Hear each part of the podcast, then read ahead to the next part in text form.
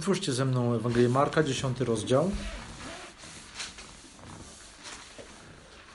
I chciałbym przeczytać w Marka 10 rozdziale wersety od 17 do 27.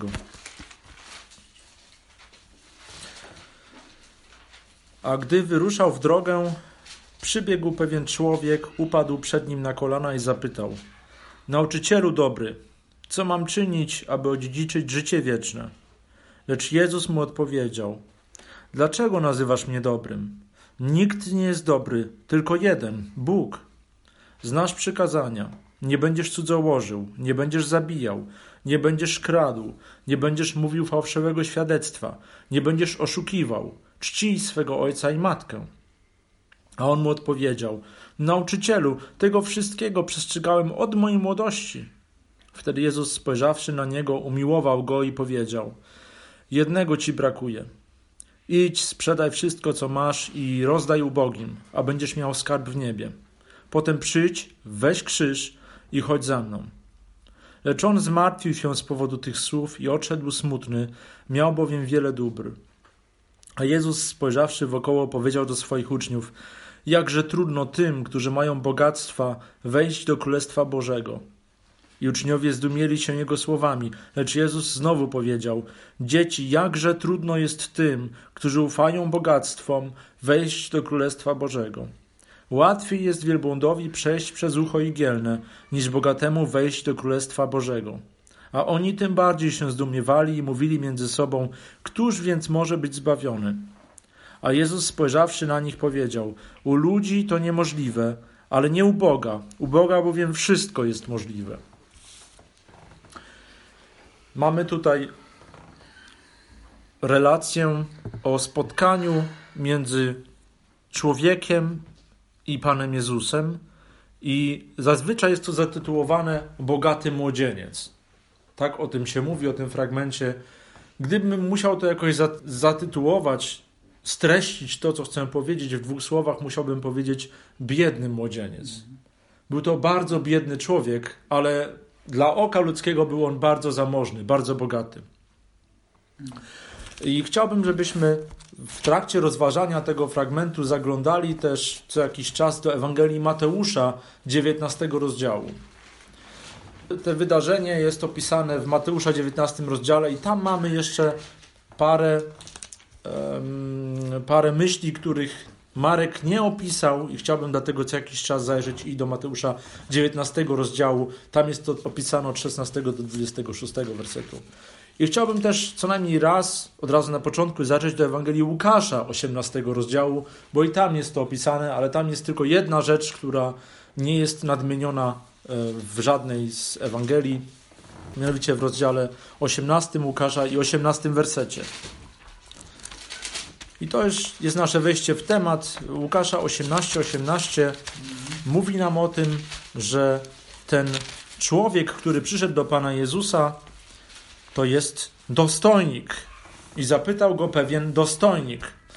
Na pewno pamiętacie, że i Nikodem był dostojnikiem żydowskim. Tych dostojników było nieco. I dostojnik znaczyło nic innego niż zarządca. Pewien Żyd, który był wysoko postawiony.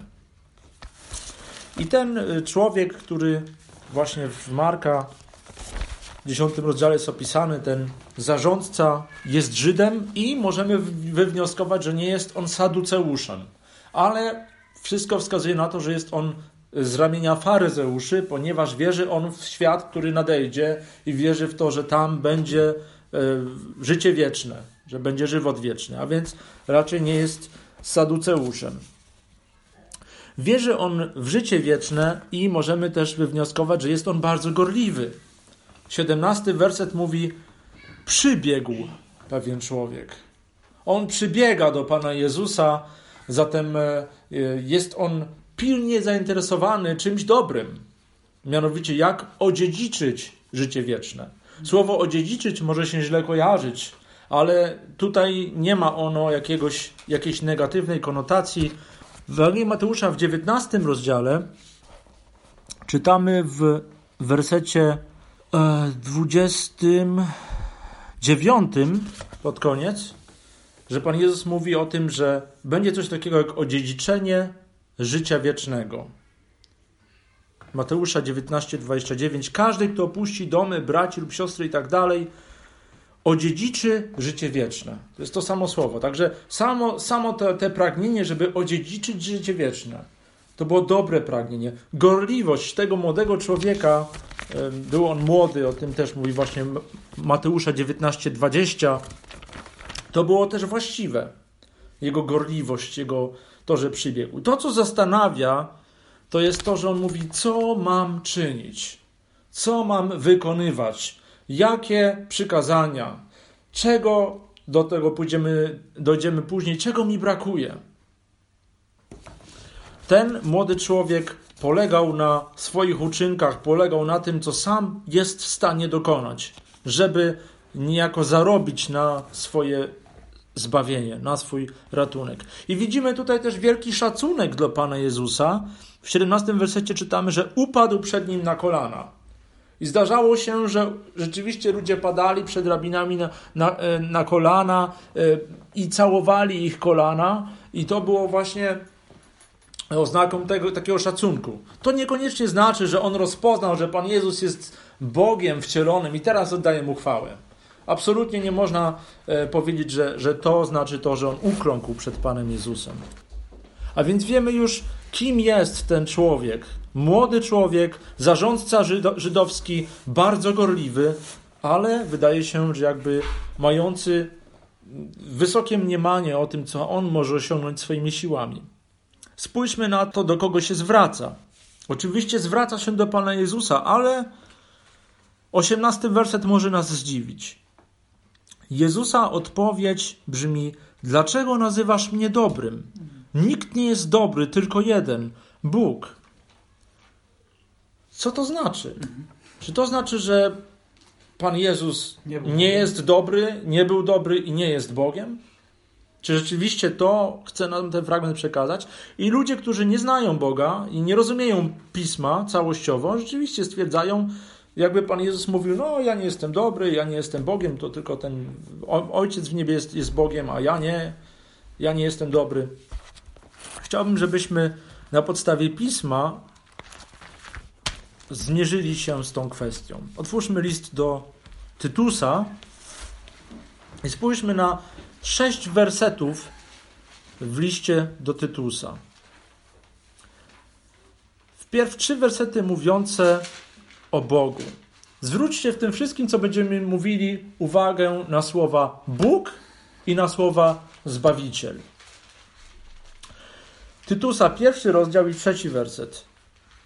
I we właściwym czasie Bóg objawił swoje słowo przez głoszenie, które zostało im powierzone zgodnie z nakazem Boga naszego Zbawiciela. Boga naszego Zbawiciela. Drugi rozdział, dziesiąty werset. Niczego sobie nie, nie przywłaszczając, ale we wszystkim okazując doskonałą wierność, aby we wszystkim zdobili naukę Boga naszego Zbawiciela. Trzeci rozdział, werset czwarty. Lecz gdy się objawiła dobroć i miłość Boga, naszego Zbawiciela względem ludzi. Mieliśmy tutaj to zestawienie Boga, Zbawiciela. Nauka Boga i Zbawiciela. Jej mamy być wierni. I tu czytamy w ostatnim z tych trzech fragmentów, że ten Bóg, Zbawiciel, jest pełen dobroci i pełen miłości. Dobroć i miłość Boga, naszego Zbawiciela, się objawiła. A teraz przeczytajmy kolejne trzy fragmenty z tego samego listu. Tytusa 1:4. Zwróćcie znów uwagę na te same słowa, między innymi. Tytusa 1:4. List do Tytusa, mego własnego syna we wspólnej wierze, łaska, miłosierdzie i pokój od Boga Ojca i Pana Jezusa Chrystusa, naszego Zbawiciela. 2:13. Oczekując błogosławionej nadziei i chwalebnego objawienia się wielkiego Boga i Zbawiciela naszego, Jezusa Chrystusa. I trzeci rozdział, szósty werset, którego wylał na nas obficie przez Jezusa Chrystusa, naszego Zbawiciela. Kiedy zwróciliście uwagę na drugi rozdział i trzynasty werset, to było powiedziane, że Jezus jest wielkim Bogiem, który się objawi. Wielki Bóg, który się objawi. I czytaliśmy o tym, że Bóg jest Zbawicielem. że Jezus Chrystus jest Zbawicielem. Że Jezus Chrystus jest Bogiem, wielkim Bogiem. I czytaliśmy o tym, że Bóg i Zbawiciel jest dobry i pełen miłości. A więc trudno jest, byłoby obronić takie twierdzenie, że Pan Jezus mówi do tego młodzieńca: Słuchaj, ja naprawdę wcale nie jestem dobry i w ogóle się mylić. A ja Bogiem to tak czy tak nie jestem. O tym Panu Jezusowi nie chodziło. Zatem z samego listu do Tytusa możemy zobaczyć, że Bóg Zbawiciel to jest Jezus Chrystus. Że Bóg Zbawiciel jest dobry i pełen miłości. Dlatego tym bardziej pytanie, dlaczego Pan Jezus nie objawia tego temu młodzieńcowi? Dlaczego nie mówi mu, tak, masz rację, ja jestem dobrym nauczycielem. Ja jestem tym Bogiem wcielonym. Myślę, że odpowiedź tkwi w tym, jakie podejście miał młodzieniec. Wspomnieliśmy już, że w Marka 10 jest napisane w 17 wersecie, co mam czynić. Czyli ja sam jestem w stanie coś uczynić, żeby zarobić na moje zbawienie. Druga rzecz, kiedy czytamy ten fragment dalej, to w 20 wersecie po wymienieniu paru przykazań młodzieniec mówi: Tego wszystkiego przestrzegałem od mojej młodości. A więc tak naprawdę to nie mówisz mi nic nowego, to wszystko jest doskonałe w moim życiu.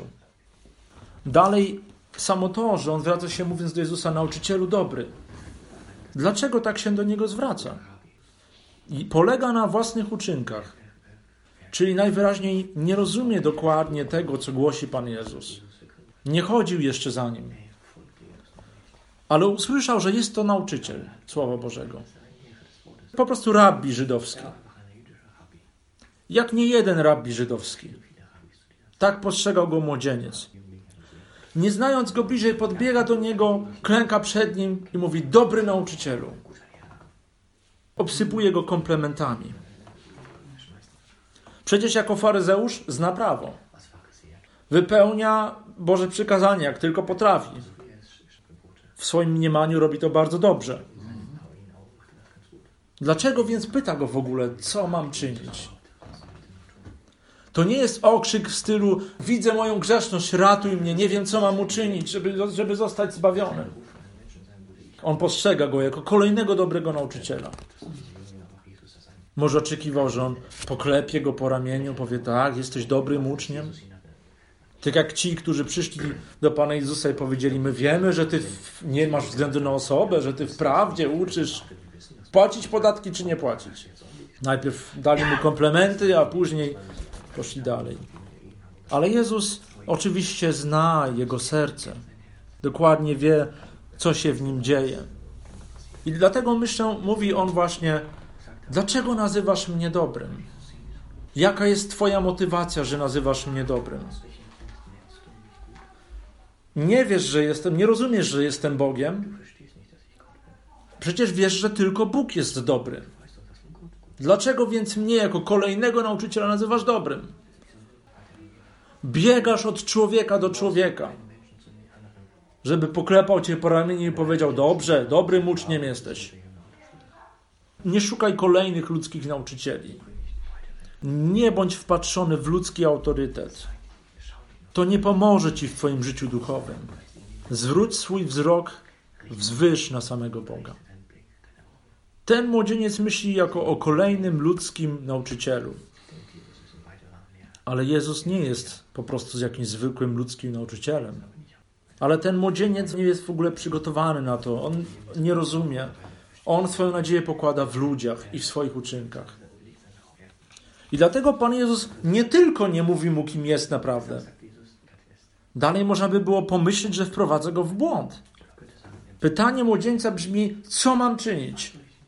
A w dziewiętnastym wersecie Jezus mówi: No przecież znasz przykazania.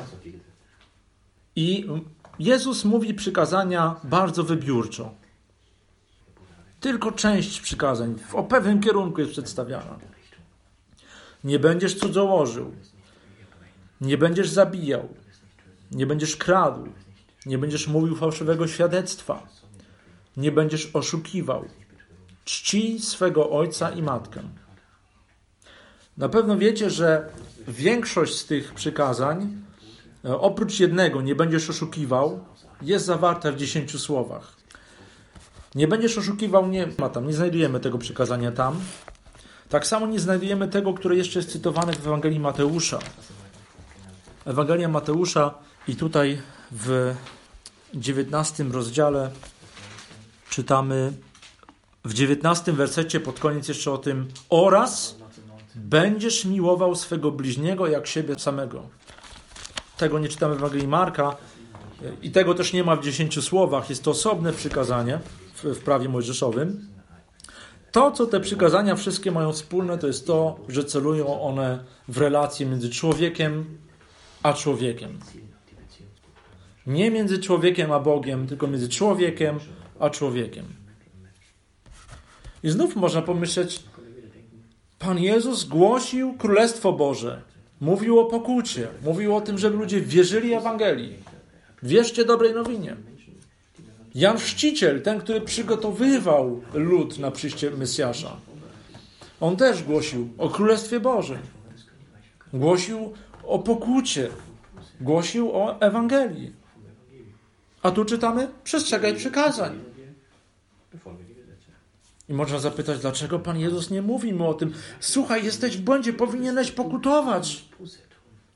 Wiemy o tym, że Pan Jezus widzi się jako lekarz dla tych, którzy są chorzy. Przychodzi do tych, którzy rozumieją, że, że są ślepi, że potrzebują kogoś, kto nałoży balsam na ich oczy, uzdrowi ich, wybaczy im. Ale ten młody człowiek, on ma bardzo wysokie mniemanie o sobie, o swojej sprawiedliwości. I on tak naprawdę szuka poklasku Pana Jezusa. Ale Pan Jezus wkłada rękę, jak to się mówi, Niemcy mówią, wkłada dłoń w ranę, w czułe miejsce. Ten młody człowiek, on jak najbardziej jest pilny w tym, żeby zadowolić Boga swoimi przykazaniami, swoim przestrzeganiem przykazań. Życie wieczne jest dla niego bardzo ważne i jest to pierwsze pytanie do kolejnego dobrego nauczyciela. Ale w tym wszystkim pytanie jest, jak traktują swojego bliźniego. I myślę, że Pan Jezus daje mu tu wielką szansę. Wymieniając te przykazania, ten młody człowiek mógłby pomyśleć: Przecież ja nie jestem doskonały w tym wszystkim. Ja nie jestem w stanie doskonale wypełnić tego wszystkiego. Zawiodłem w tych wszystkich sprawach nieraz. I ta odpowiedź mogłaby prowadzić go do zawołania: To wskaż mi drogę ratunku. Widzę, że nie jestem sam w stanie wyzwolić się z sideł grzechu. Ale on mówi: Od młodości to wszystko mam obcykane. Nie ma braków tu u mnie. Naprawdę, nauczyciel, jeśli o to chodzi, to wszystko gra. I w tym momencie zamyka sobie drogę do pokuty. Zamyka drogę do diagnozy swojej duszy. On tak naprawdę mówi: Tu nie ma nic do wybaczenia. Tu nie ma nic do oczyszczenia w moim życiu. Ale reakcją powinno być: Nauczycielu, widzę mój grzech. Co mam robić? I mimo jego samosprawiedliwości, mimo jego pychy, reakcją Pana Jezusa jest miłość. 21 werset, tutaj czytamy, że Pan Jezus patrzy na niego z miłością, umiłował go. Jezus miłuje tego religijnego gorliwcę, tego człowieka, który stara się biec i dobiec o własnych siłach. Jezus dokładnie wie, że to nie wyzwoli go z sideł diabła, z sideł grzechu, ale widzi jego pragnienie, jego staranie i kocha go. Czy nasze serca są otwarte na ludzi religijnych, na ludzi, którzy starają się wypełniać swoimi siłami przykazania Boże, nie rozumieją tego jak należy, starają się, męczą się? Serce Jezusa jest otwarte na takich ludzi. Być może jest to świadek Jehowy, który stoi za rogiem ze swoimi traktatami, albo puka do naszych drzwi. Być może jest to sąsiad albo ciocia, gorliwa katoliczka. Pytanie jest, czy mamy serce dla ludzi, którzy są potępieni, którzy są zgubieni, idą tą drogą zatracenia, mniemając, że z ich życiem wszystko jest w porządku. Nie wystarczy, że wykażemy im, mylisz się i pokażemy im, tak i tak sprawa wygląda. Jest to dobre, jest to właściwe, móc wykazać ze Słowa Bożego osobie religijnej, dlaczego jest w błędzie, dlaczego nie prowadzi jej droga do życia wiecznego. Ale to nie wystarczy. Pytanie jest, czy miłujemy grzesznika? Czy miłujemy tą osobę? Patrzymy z miłością. I nadchodzi czas prawdy. Pan Jezus wyciąga e, największy problem w życiu tego młodego człowieka. I czytamy o tym w wersecie 21. O ironio, Jezus mówi: Jednego ci brakuje. Czy to naprawdę znaczy, że tylko tego jednego mu brakuje? Czy możemy sobie wyobrazić, że rzeczywiście nigdy nie zgrzeszył w niczym i tylko jedna rzecz jest, która mu brakuje? To tak jakby Pan Jezus chciał mu powiedzieć, nawet gdybyś to mógł wszystko zaliczyć sobie jako naprawdę doskonałe wykonywanie prawa, to co to za słoń przed tobą stoi? W twoich oczach może taka, niech to będzie taka muszka mała nawet. Ale jeśli tak kochasz Boga, idź i sprzedaj wszystko. Ale na tym nie pozostaje Pan Jezus. Idź, sprzedaj wszystko, co masz, rozdaj ubogim, czyli daj to Twoim bliźnim, nie tylko na świątynię, a będziesz miał skarb w niebie. Niesamowita zamiana. Pan Jezus jakby mówi: Wierzysz w życie wieczne, chcesz je odziedziczyć. Przychodzisz do mnie z taką gorliwością. To słuchaj, jeśli tak się składa, to możesz zrobić zamianę skarbu. Masz skarb na ziemi, wszystko sprzedajesz, masz skarb w niebie. Idealna zamiana. Skoro tak wierzysz, tak kochasz Boga, do dzieła. Oczywiście Pan Jezus wie, że w sercu tego młodego człowieka jest wielkie związanie. Jest chciwość, jest miłość do pieniądza. I możemy powiedzieć dzisiaj, my jako wierzący ludzie, nie ma w naszych sercach czegoś takiego. Oby tak było. Że nie znajdujemy w Twoim sercu miłości do pieniądza, chciwości, pragnienia, żeby być bogatym. Oby tak było. Ale Pan Jezus mówi tutaj o czymś więcej.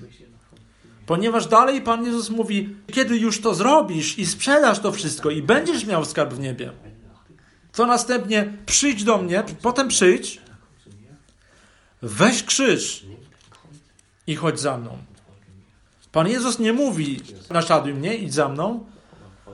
Pan Jezus mówi, przyjdź, weź krzyż i naszaduj mnie i idź za mną.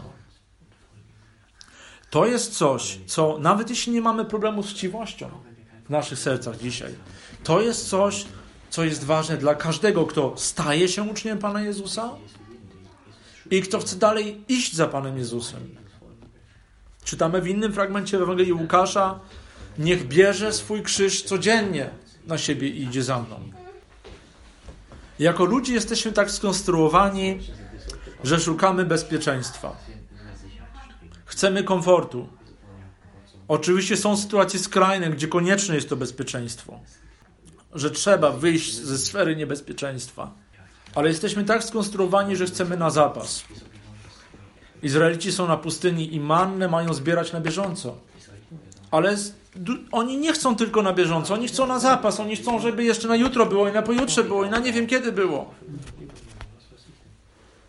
Tak jesteśmy skonstruowani jako ludzie. Nie jest nam, nawet wierzącym ludziom, często nie jest to oczywiste, że z pełną ufnością oddajemy się Bogu. Dlatego często w listach apostolskich jest apel: zaufajcie Bogu, poddajcie Mu swoje troski, oddajcie Mu to wszystko. Byłoby to niepotrzebne, gdyby to było naszą naturalną skłonnością, żeby zawsze tak czynić.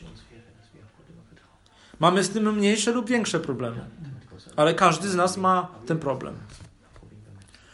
I jest to jednym z powodów, dla którego wygodnie nam, kiedy mamy dużo pieniędzy kiedy mamy majątności i mamy dużo dóbr.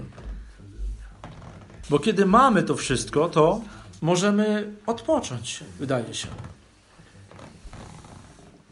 Nasze serce przylgnie do bogactwa i możemy być bezpieczni, wydaje się. Mamy wystarczająco jedzenia, jeśli mamy wystarczająco pieniędzy. Możemy kupić sobie częstokroć zdrowie u prywatnych lekarzy, kiedy mamy dość pieniędzy, prywatnej klinice. Możemy ułożyć nasze życie tak, jak chcemy. Kiedy widzimy, że są problemy, możemy pewne rzeczy załatwić pieniędzmi. Pieniądze, wydaje się, dają nam bezpieczeństwo na długi okres. Znamy to.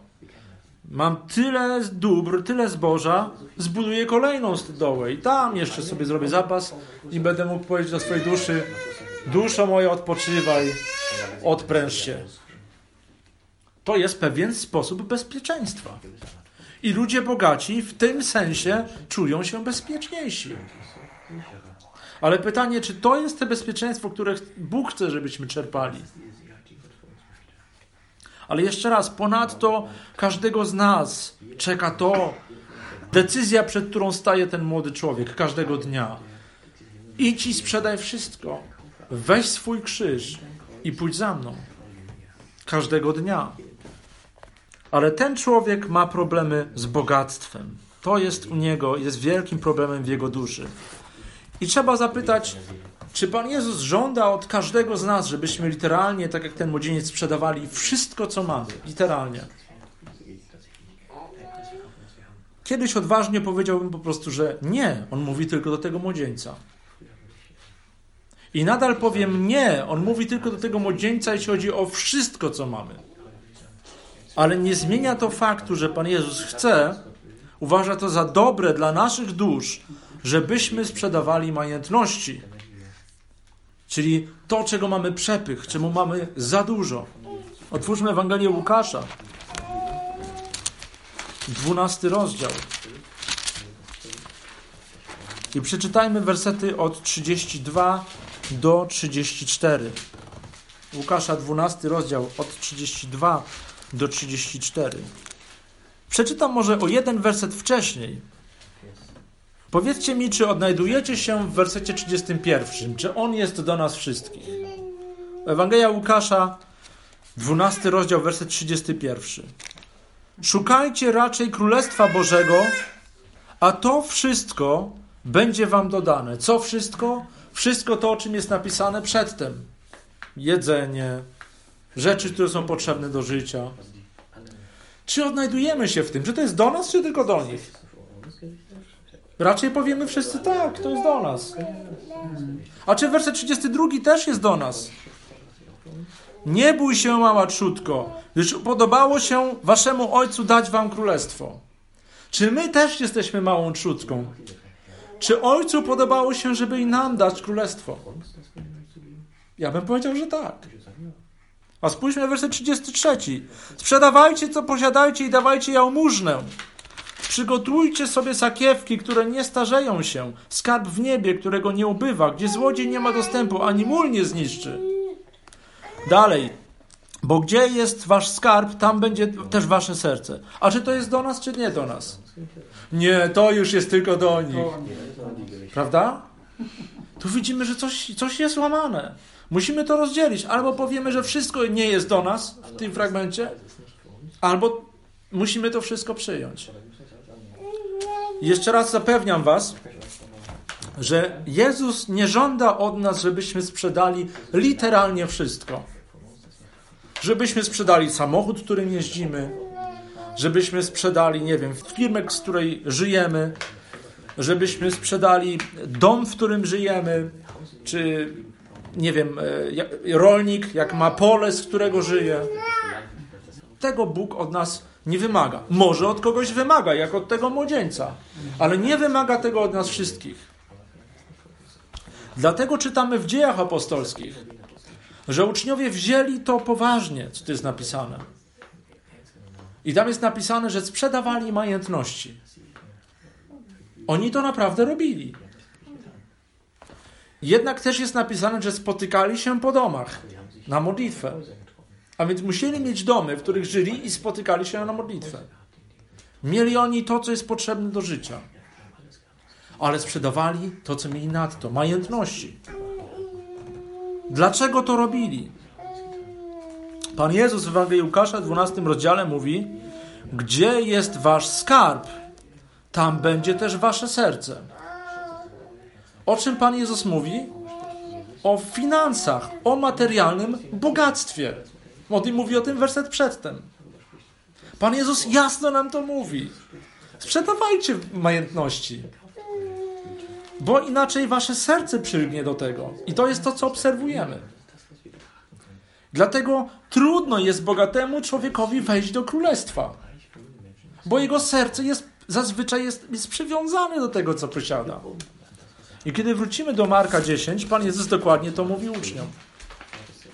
W Marka 10 rozdziale czytamy w 22 wersecie niewłaściwy smutek, o niewłaściwym smutku. Marka 10 rozdział i werset 22. Czytamy tutaj o tym młodzieńcu bogatym, lecz on zmartwił się z powodu tych słów i odszedł smutny, miał bowiem wiele dóbr. To nam potwierdza, że Pan Jezus znał jego serce i dokładnie wiedział, co mu musi powiedzieć. Pan Jezus mówi, jednego ci brak, sprzedaj to, co masz, a tu czytamy, że miał wiele dóbr. Pan Jezus nie znał go osobiście, w sensie takim, jak my się znamy, ale wiedział, że on ma wiele dóbr że to jest jego problemem.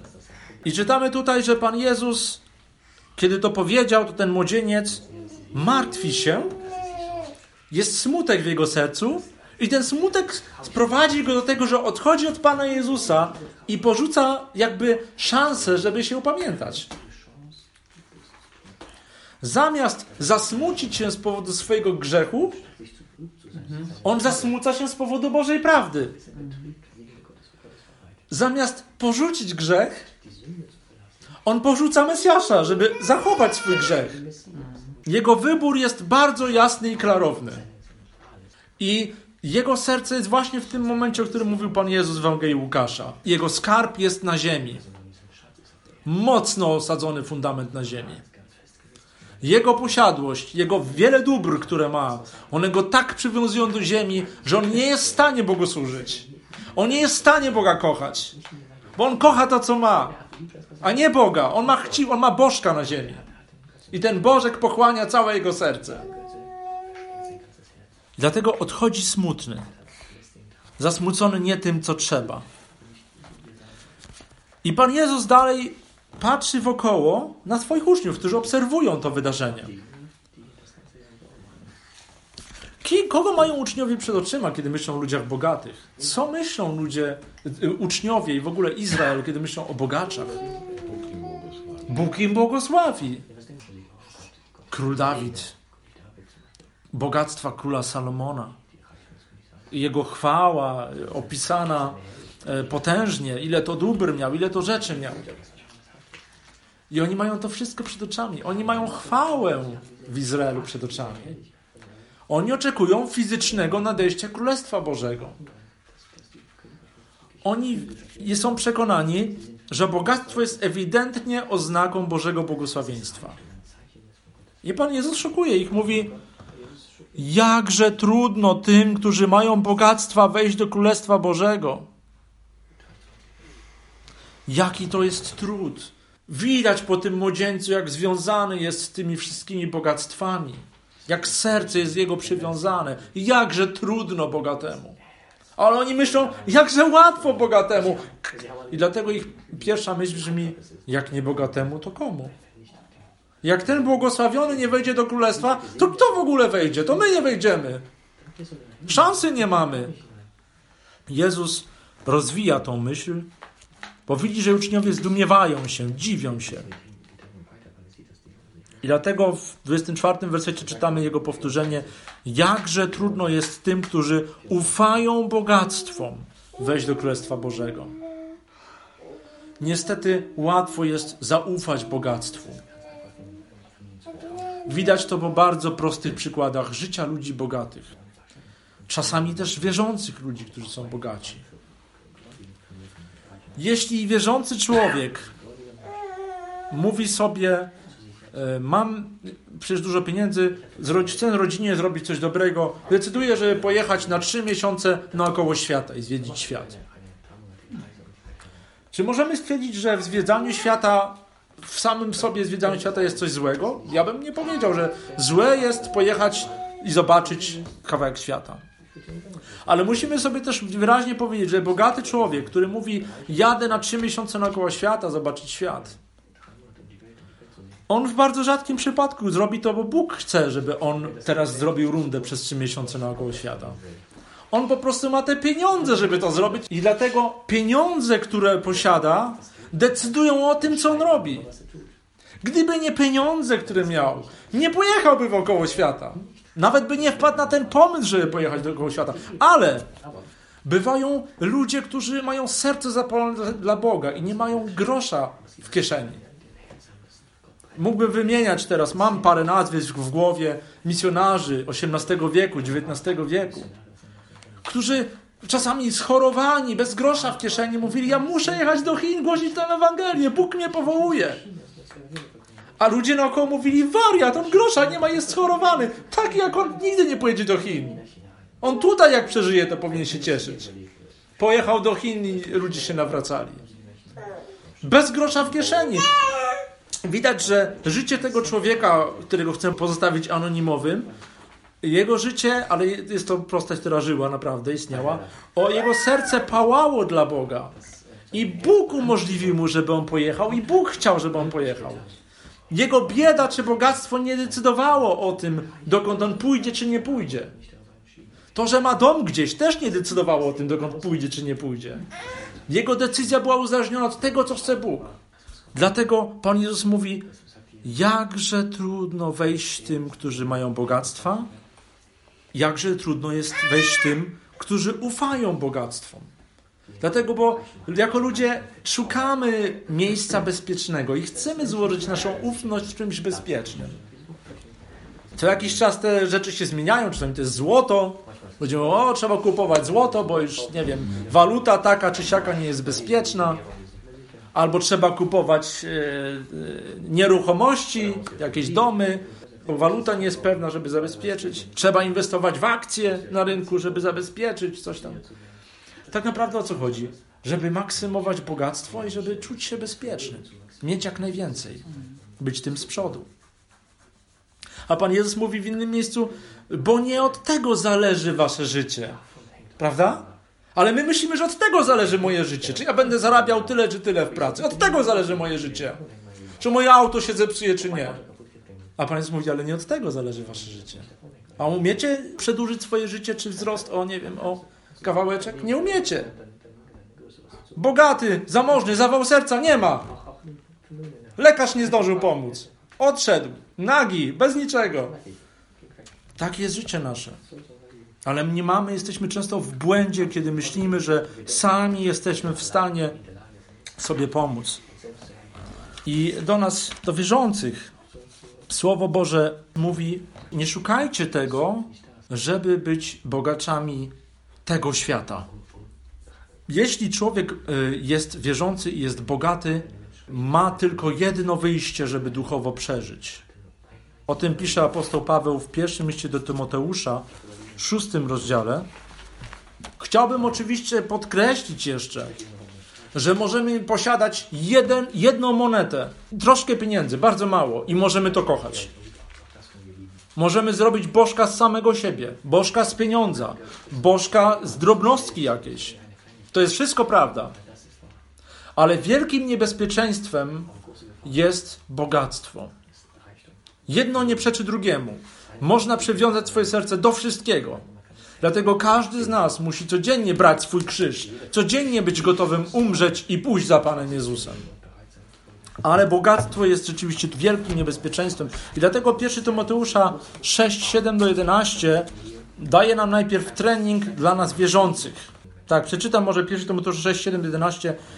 Wierzący ludzie, którzy nie są bogaci, jak mają się zachowywać? Niczego bowiem nie przynieśliśmy na ten świat. Z pewnością też niczego wynieść nie możemy. Mając natomiast jedzenie, ubranie, poprzestawajmy na tym. A ci, którzy chcą być bogaci, wpadają w pokusy i w sidła oraz w wiele głupich i szkodliwych porządliwości, które pogrążają ludzi w zgubie i zatraceniu. Korzeniem bowiem wszelkiego zła jest miłość do pieniędzy. Niektórzy pragnąc ich, pragnąc pieniędzy, zboczyli z drogi wiary i poprzebijali się wieloma boleściami. Ty zaś, człowieku Boży, jesteśmy ludźmi bożymi, to to do nas jest. Ty zaś, człowieku Boży, uciekaj od tego wszystkiego Uciekaj od pragnienia, żeby się bogacić. A podążaj, nie tylko uciekaj od innej rzeczy, podążaj za inną rzeczą, pragnij innej rzeczy, a podążaj za sprawiedliwością, pobożnością, wiarą, miłością, cierpliwością, łagodnością. Dlatego, kiedy słyszymy, że człowiek wierzący nie może przestać mówić o tym, co kupił i o tym, co posiada, albo co chce sobie kupić i chce posiadać, i to jest jego głównym tematem, jego dusza jest w wielkim niebezpieczeństwie. A Słowo Boże mówi do takiego człowieka: Ty jesteś człowiekiem Bożym, uciekaj od pragnień tego typu. I znów, nie ma nic złego w tym, że żyjemy. Kupujemy, sprzedajemy, posiadamy, ale wszystko to, kiedy przywiążemy do tego swoje serce, sprawia, że odpływamy. I dlatego pytanie jest zawsze, czy mamy ten balans w swoim życiu, o którym tu jest mowa. Że naszym pragnieniem raczej jest, nie, nie, nie muszę być bogaczy, ale żeby te dobra mieć, miłość, wiara, cierpliwość. Chcę o to zabiegać, muszę to posiadać. To jest do ludzi, którzy nie są bogaci, a są wierzący. A co do ludzi, którzy są bogaci i są wierzący, dla nich jest, jak mówiłem, tylko jeden, jedna metoda, żeby zachować duszę swoją, żeby dotrwać, żeby, żeby wejść do żywota wiecznego. I o tym jest mowa od wersetu 17 do 19 tego samego rozdziału. Bogaczom tego świata, bogaczom tego świata nakazuj, pisze Paweł do Tymoteusza. To nie jest opcja, to co Paweł teraz pisze. To nie jest, że słuchaj, dobrze by było, żeby bogacz to robił, bo wiesz, no jest bogaty, to dużo ma i inni mogliby skorzystać. Paweł mówi: nakazuj bogaczom tego świata, aby się nie wynosili i nie pokładali nadziei w niepewnym bogactwie, lecz w Bogu żywym, który nam wszystkiego obficie udziela, abyśmy z tego korzystali. Niech innym dobrze czynią, bogacą się w dobre uczynki, chętnie dają i dzielą się z innymi, gromadząc sobie skarby jako dobry fundament na przyszłość, aby uchwycić się życia wiecznego. To jest wszystko dokładnie to, co czytaliśmy przed chwilą w Ewangeliach. To jest dokładnie to, czego Pan Jezus nauczał. Jakże trudno bogaczom wejść. Muszą uchronić swoją duszę. Muszą być hojni w dawaniu, tu jest napisane. Muszą być hojni w dawaniu, bo jeśli nie, to po nich. Jego ich serce przylgnie do bogactwa i zatracą swoją duszę. Chciałbym e, zaapelować do nas. Nie pokładaj nadziei, nie pokładajmy nadziei w swoich dokonaniach. Ten młody człowiek z tym miał wielki problem. Był zbyt pewny siebie. To nie jest tak, że on nie był gorliwy. On był bardzo gorliwy. Ale miał całkowicie skrzywiony obraz samego siebie. Myślał, że może dużo osiągnąć. A wcale nie mógł dużo osiągnąć. Brakowało mu Bożej łaski. Nawet nie był w stanie myśleć o tym, że potrzebuje Bożej łaski. A jego bogactwo było tym, co było najgorsze w jego życiu. Korzeniem wszelkiego zła była chciwość w jego życiu.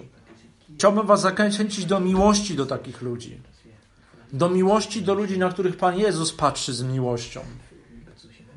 I Pan Jezus widzi ich problem. Chce, żeby zobaczyli, nawet jeśli są ślepi na to. I chciałbym nas zachęcić do brania codziennie na siebie swojego krzyża, z polegania na Panu Jezusie, pójścia za Nim. Amen. Amen.